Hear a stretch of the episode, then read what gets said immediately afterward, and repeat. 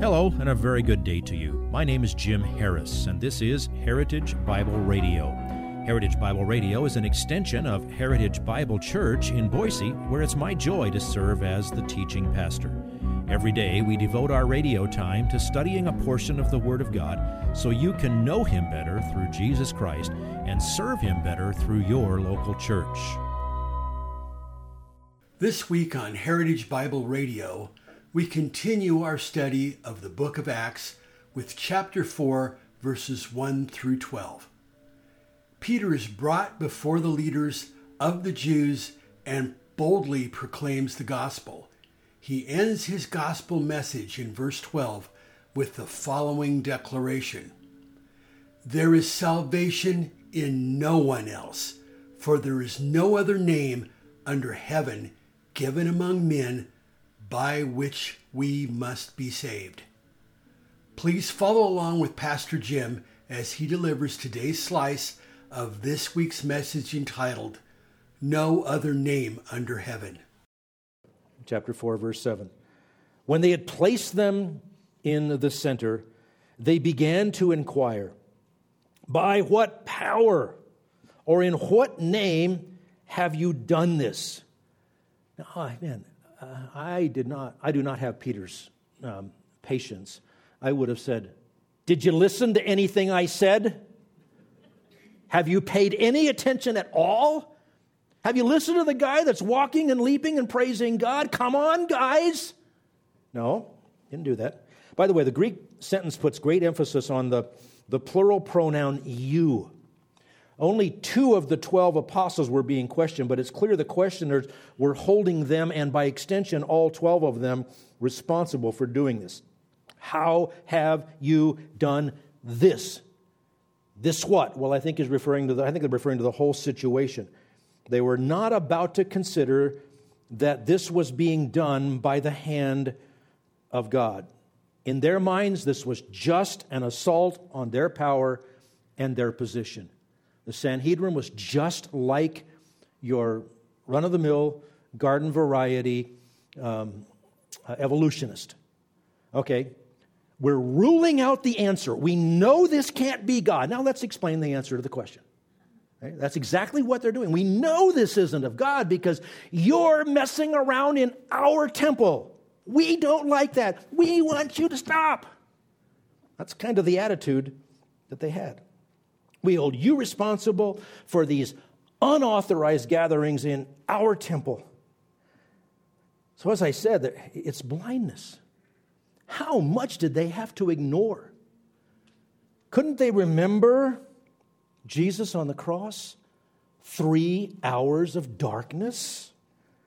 Didn't they remember the veil in the temple, their temple, being torn in two miraculously from top to bottom? Didn't they hear about the testimonies of those people who were raised from the dead that day? Couldn't they remember the empty tomb that kept being pointed out to them?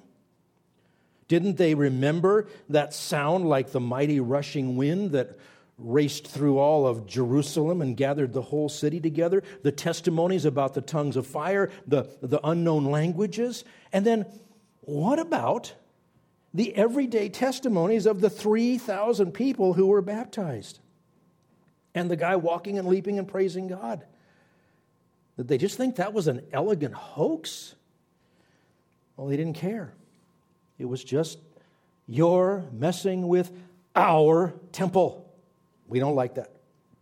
So that one question, verse seven, by what power or in what name have you done this, that pushed Peter's play button. He was moved, he was guided, he was empowered by uh, the Holy Spirit, just as that Jesus had promised, you will know what to say when they come after you. And he again speaks directly on behalf of himself and John, but as well, he speaks for the rest of the twelve and all of those thousands of people who so greatly disturbed the Sadducees and their ilk. So, what did he say? We'll circle back and pick up some of this again next time, but let's look at verses eight through twelve. "Then Peter, filled with the Holy Spirit, said to them, 'Rulers and elders of the people, if we are on trial today for a benefit done to a sick man, as to how this man has been made well, let it be known to all of you and to all the people of Israel that by the name of Jesus Christ the Nazarene, whom you crucified, whom God raised from the dead, by this name, this man stands here before you in good health. He is the stone which the, was rejected by the builders, but which became the chief cornerstone. And there is salvation in no one else, for there is no other name under heaven that has been given among men by which we must be saved. Now, we're not going to get any farther, but remember, this is the first open persecution of Christians in the book of Acts. Not going to be the last, and others are going to be worse. But we can begin to see some patterns based on how Spirit-filled people, apostle or otherwise, respond in a situation like that.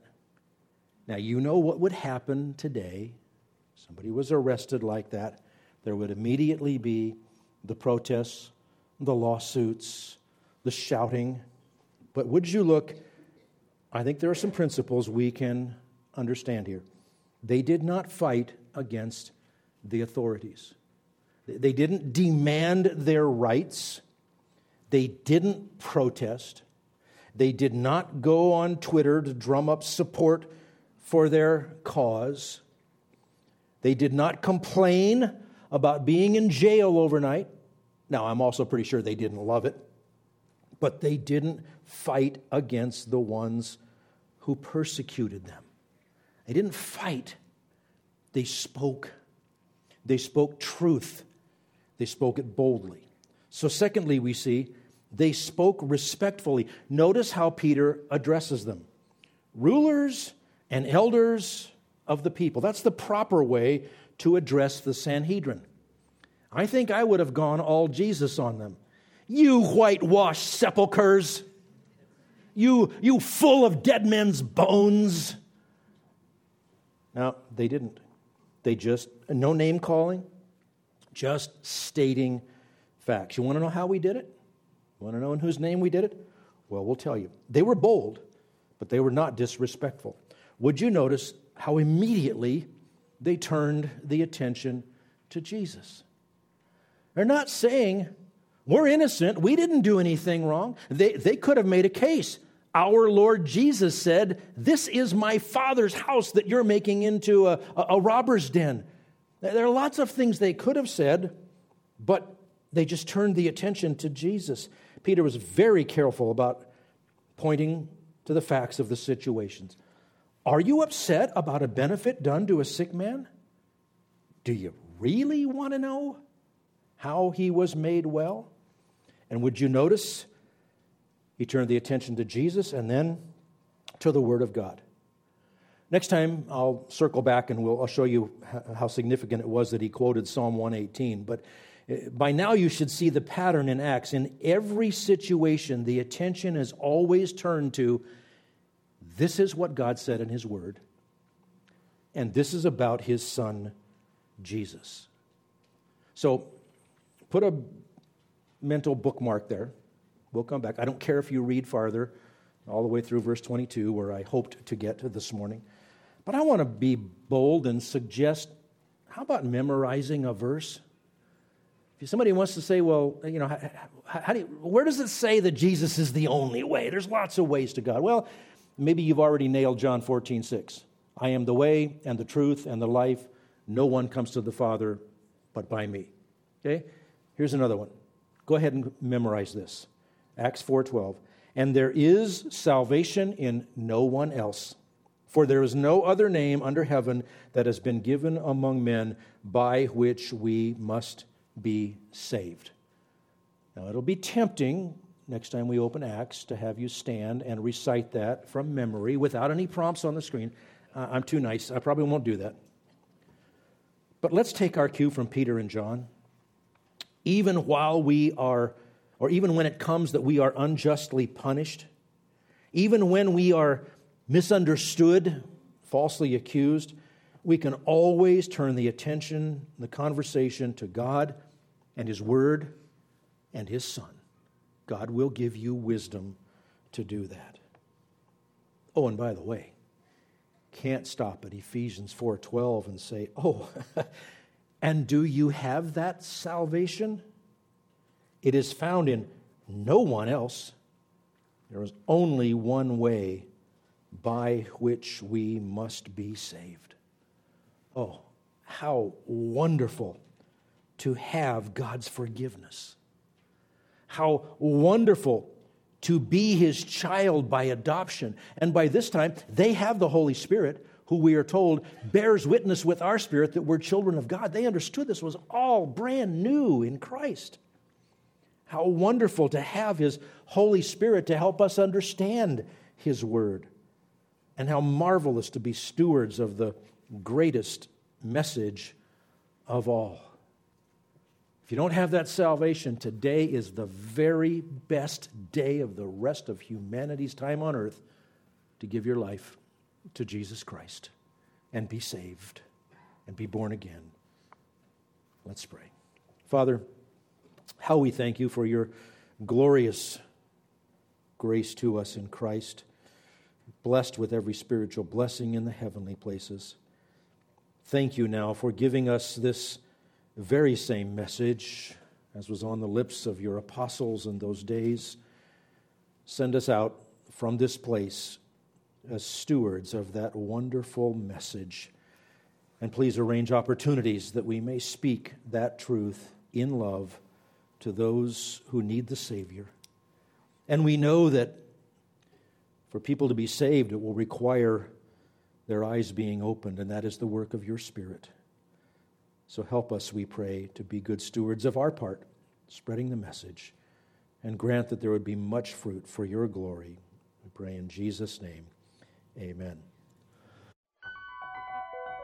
If you would like this message on compact disc, let me know and we'll send it to you.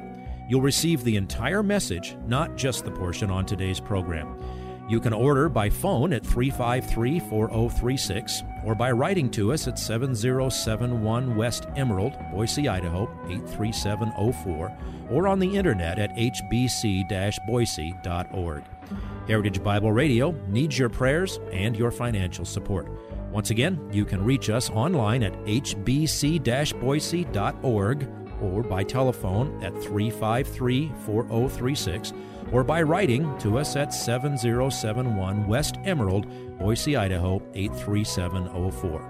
And if you need a church home here in the Treasure Valley, I hope you'll visit us any Sunday at seven oh seven one West Emerald. For Heritage Bible Radio, I'm Jim Harris. See you next time. Bye-bye.